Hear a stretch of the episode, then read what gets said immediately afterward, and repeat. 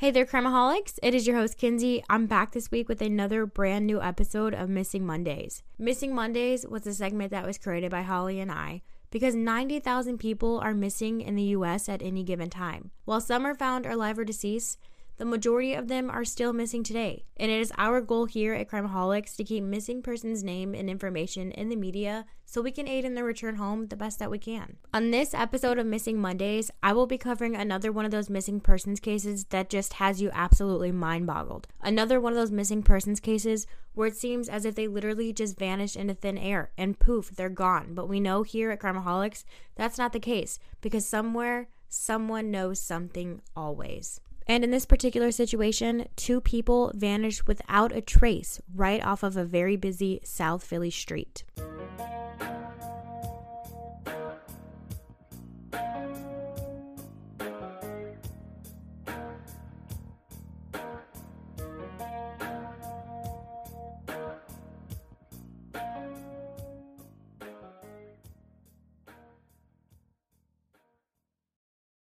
In South Philly in 1971, a young couple by the name John and Felice Ottobre give birth to a beautiful baby girl named Danielle. Danielle's siblings have described her as somebody who was down to earth. She was happy all the time. She never had any enemies. She was caring and she was just a beautiful soul. As Danielle had gotten older, she decided that she wanted to follow in the footsteps of their father. Their father was known also as Johnny October, who was a local famous singer in their area. Danielle decided that she wanted to try and do the same thing and see how it goes. So Danielle joins a local band, and on the weekend, they would go to other places around the area to sing, and Danielle loved it. Shortly after Danielle becomes a singer, she meets her husband Joe. The two of them fall madly in love, they get married very quickly, and they have a beautiful baby boy named Joe Jr. According to Danielle's family, she was a really good mom. She was very attentive and she would do anything she could and just went the extra mile to make Joe Jr. happy. But unfortunately, it was not always the case with his dad, Joe. They stated that Joe never really wanted to step up to the plate and be the dad he needed to be. On one weekend in particular, Joe Jr. ends up getting really sick. And instead of staying home and helping Danielle take care of Joe Jr., his dad decides that he's going to go out of town. While he is out of town, he ends up meeting this woman. Whether or not their relationship started before this trip is unknown. But once this trip concludes, he ends up coming home and tells Danielle that he no longer wants to be with her and he wants to file for divorce. At this point, Danielle is completely blindsided, and this is not something she was expecting.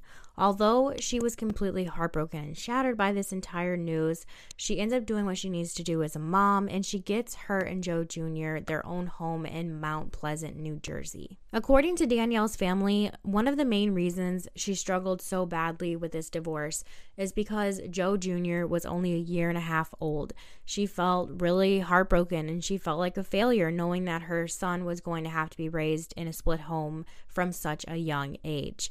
They said that Danielle started chain smoking constantly to be able to cope with this divorce, and that was something that was highly unusual for her. They said because of the chain smoking, she never had an appetite, so she would quit eating, and there was a point where Danielle had dropped down to 80 pounds. As if Danielle wasn't already going through enough, just trying to be a single mom, getting through a divorce in the best way that she could. Joe made it really difficult for her. This divorce process was extremely messy and very toxic. Her family stated that there were so many times when Joe would come back around and tell Danielle that he wanted to be with her, that he didn't want to go through the, the, divorce. And then he would be cold again and say, I don't want anything to do with you. We're going to get this divorce and I'm going to go be with this woman and I want nothing to do with you. Her family said that the back and forth of this was really messing with Danielle. And for a long time, she felt hopeless and that she was just ready for this to be over.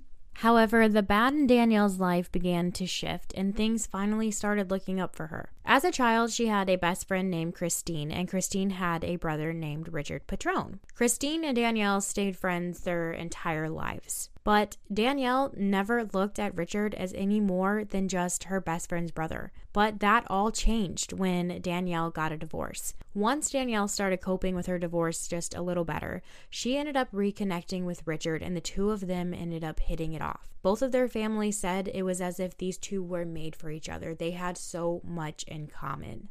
Christine stated that the two biggest things that they had in common was their love for music and that they were both parents. At the time of Danielle and Richard reconnecting, he was raising his daughter Angela, who was about 14 at the time. According to Angela, he pretty much raised her completely on his own. Not only was he a really good, loving, doting father, but he was also a really big family man. At the time, he was living above his family's bakery, which was called Vikings Pastries. They all stated that Richard worked in the bakery as well. He helped his family run it. He worked as a baker and he did a really phenomenal job and he treated the bakery as his pride and joy. In the beginning of Richard and Danielle's relationship, everything was going really well. She was finally starting to get over her relationship. She was starting to be happy again and she looked really healthy. According to his daughter Angela, Richard really fell in love with Danielle, and from what she could see, this was the first woman that her dad had actually truly been in love with. Very sadly, this would all begin to change when Danielle's ex husband Joe started coming around again. When he found out Danielle was with Richard, he was livid. He was going to do whatever he could to make sure that Danielle was unhappy and she was alone. It got to the point where Joe even started becoming violent. There was times that he would threaten to kill Richard right to his face. There was a specific incident that one day when Richard was working down at Vikings Pastries, Joe showed up and tells him that he either leaves Danielle or he's going to kill him with a baseball bat. Just when Danielle starts to finally feel happy, Joe is ruining it all for her. So Danielle ultimately decides that her and Richard are going to have to separate because she cannot handle Joe's psychotic behavior anymore. It was too much. According to her family, although it was hard for her to make this decision to break up with Richard, she felt like that's what she needed to do because it was in her own best interest. Once she breaks things off with Richard, her co parenting relationship ends up getting a lot better with Joe. But ultimately, Danielle decides that it's too hard to stay away from Richard. On the evening of February 19th, 2005, Danielle, Christine, and both of their mothers go down to South Philly to have dinner for a girls' night out. While they were on this dinner, Danielle ends up getting in contact with Richard and she is talking to him on her cell phone on and off throughout this entire time. She finds out that Richard is also in South Philly for a guys' night. Richard ends up inviting Danielle down to the bar where he was with her friends after dinner. Christine said, Danielle, are you sure this is what you want to do? You've been doing a really good job. Maybe you should just head home for the evening.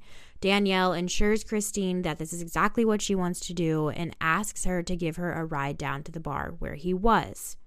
So, Christine, being the best friend that she is, agrees to give Danielle a ride to the bar. Danielle arrives to the bar, Abilene, well before midnight that evening. According to locals in the area, Abilene is a very popular bar on a very busy street. Christine tells ABC News 6 that her brother Richard asks her if she wants to stay out there at Abilene and hang out with them for the night. Christine said she declined and tells him that she's tired and she just wants to go ahead and head home to Jersey. But she does tell Danielle if you need anything at all, please give me a call and I will come back down here to Abilene's and I will pick you up.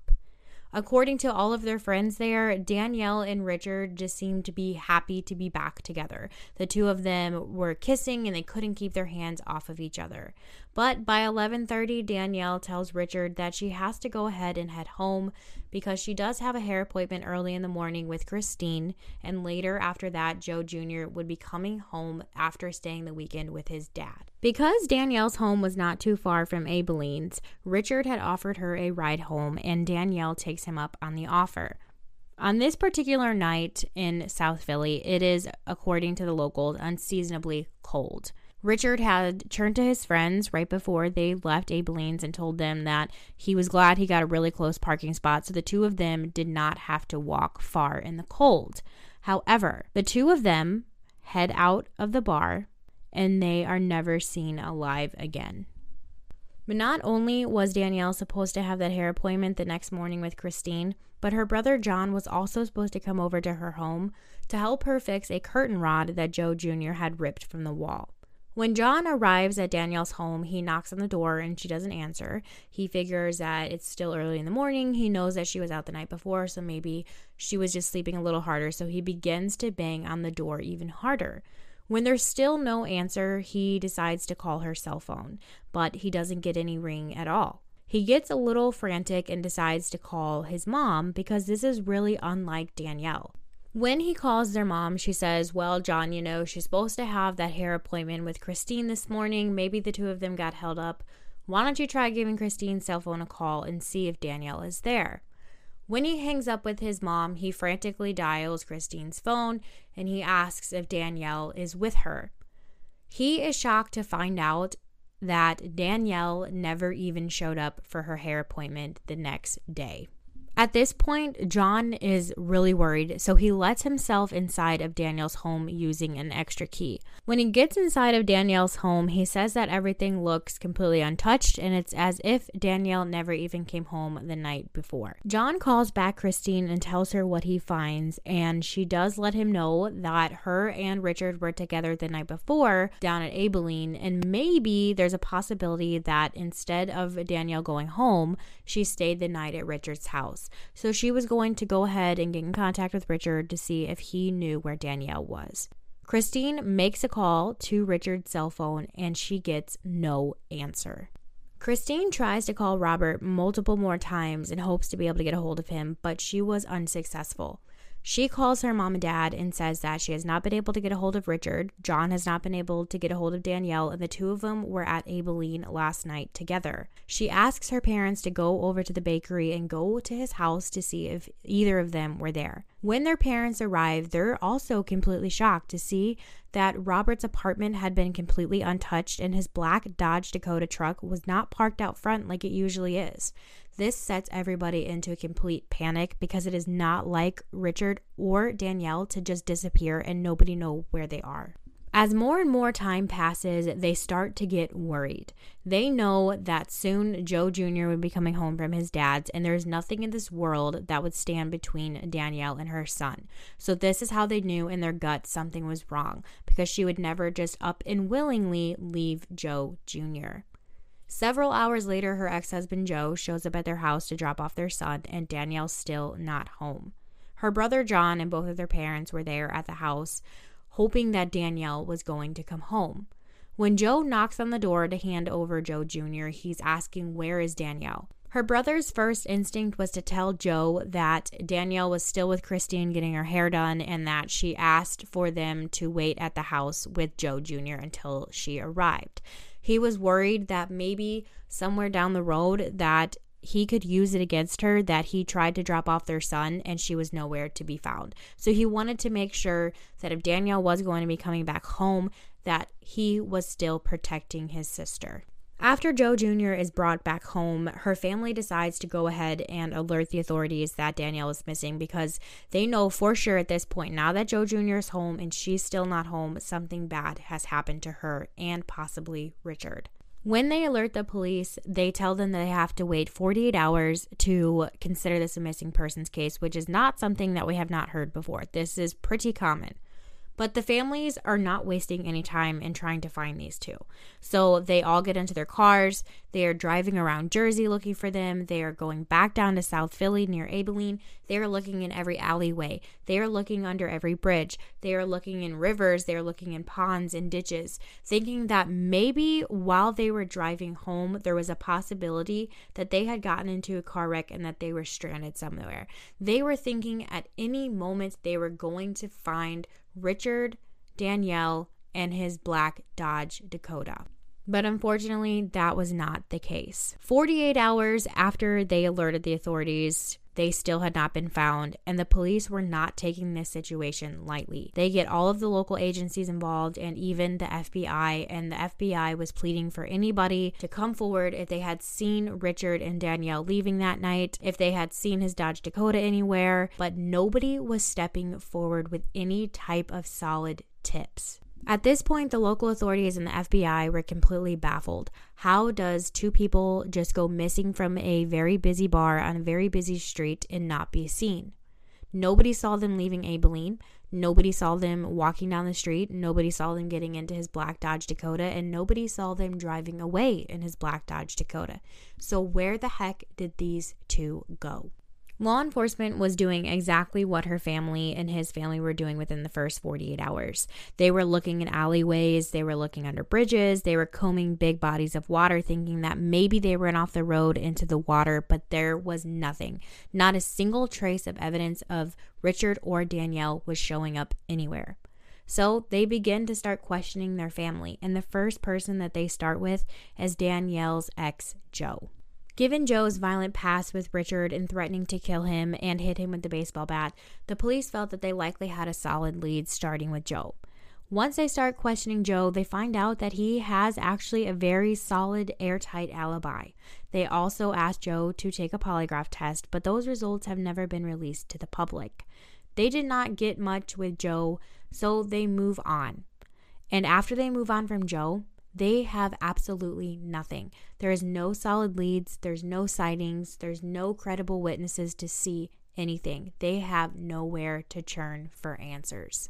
At this point, both Danielle and Richard's families are starting to feel really hopeless and they're starting to lose hope that the two of them are going to be coming home alive. That was until one month after their disappearance, her brother John gets a very strange phone call. And this phone call was from a psychic. John gets told by the psychic that his sister Danielle is being held in a train car under a bridge and gives him this exact location of where she is. John calls law enforcement and says, I got this call. They're telling me this is where my sister is, and I'm headed there now to get her. The police try to encourage John not to go out there because one, he has no idea who called him, and two, he has no idea what could be waiting there for him, but he did not care. He was going to get his sister.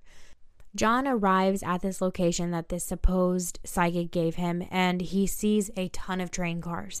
And he is banging on all of them for Danielle, and he's screaming her name, and he's holding on to all hope that this is it, and he's bringing his sister home. Law enforcement shows up at this train car location and tells John that he has to leave. It is not safe for him to be here. He has no idea who gave him that phone call. He needs to keep himself safe. They escort John off the property and continue to search, but unfortunately, they do not find Danielle. Both families are back to square one of feeling completely hopeless. But that was until six months after this situation, they get a phone call that there has been a black Dodge Dakota found in a body of water in the Delaware River. Local law enforcement and the FBI head out to the location where this truck is in the body of water. Her family and his family are extremely anxious, waiting for any type of answers. Was this it? Did they finally find Richard and Danielle? When law enforcement gets there, they begin pulling the truck up out of the water. The truck looks extremely similar to Richard's truck, so they're thinking, okay, this is it. We did find them. But what did not match Richard's truck is the license plate. It was a completely different license plate with a completely different state. Law enforcement did question this very heavily, thinking if somebody did try to get rid of Richard and Danielle, they could have easily changed the plate before putting the truck into the water. However, law enforcement did run the VIN number that was on the truck and it did not register to Richard. Very sadly, the truck was not Richard's, and Richard and Danielle were still very much missing. Since then, very little information has come out to help them locate Richard and Danielle. There has been a lot of rumors around their local town, and one of the rumors that got spread pretty quickly and did get pretty big was that there was a possibility that a local gang had ties to a big drug ring and that somebody within that drug ring is the one who is responsible for the disappearance of Danielle and Richard. However, the FBI has said that is not likely. They did extensive checks into both Richard and Danielle, and there was nothing that would even link them to anybody in one of these gangs or this drug ring. However, they have said that they are absolutely positive that this was a murder for hire plot and is just going to take one solid piece of evidence and one person to step forward to be able to have this entire case solved. Danielle Imbo went missing on February 19, 2005. She is a Caucasian female with brown hair and hazel eyes, and she stands at 5 feet 5 inches tall. At the time of her disappearance, she weighed approximately 117 pounds. Danielle Imbo may also use the name Danielle Ottobre. She has a tattoo of flowers on her lower back. She was last seen wearing a black dark colored jacket, cream colored sweater, and blue jeans. She wears three small silver rings on either her left or right middle finger. She was carrying a two handled black purse at the time of her disappearance, and she worked as a mortgage loan processor. Richard Petrone also went missing on February 19, 2005, after leaving the bar in South Philly. He is a Caucasian male who stands at 5 feet 9 inches tall with brown hair and blue eyes. At the time of his disappearance, he weighed approximately 200 pounds. Richard Petrone was last seen wearing a gray polo brand sweater and blue jeans. He has a tattoo of the word Angela on his left arm and a tattoo of clowns on his right arm. The two of them would have been traveling in Richard's 2001 black Dodge Dakota pickup truck with Pennsylvania license plates YFH2319, and there should be a NASCAR sticker on the rear window. If any of you have any information about the disappearance of Danielle Imbo or Richard Petrone, you are highly encouraged to call the Philadelphia Police Department at 215 686 3013. If you have not already, I highly encourage you to join a Crimeaholics podcast discussion group on Facebook or follow us on Instagram where I will have pictures of Danielle, Richard, and his Dodge Dakota. Crimeaholics, as always, be aware and take care.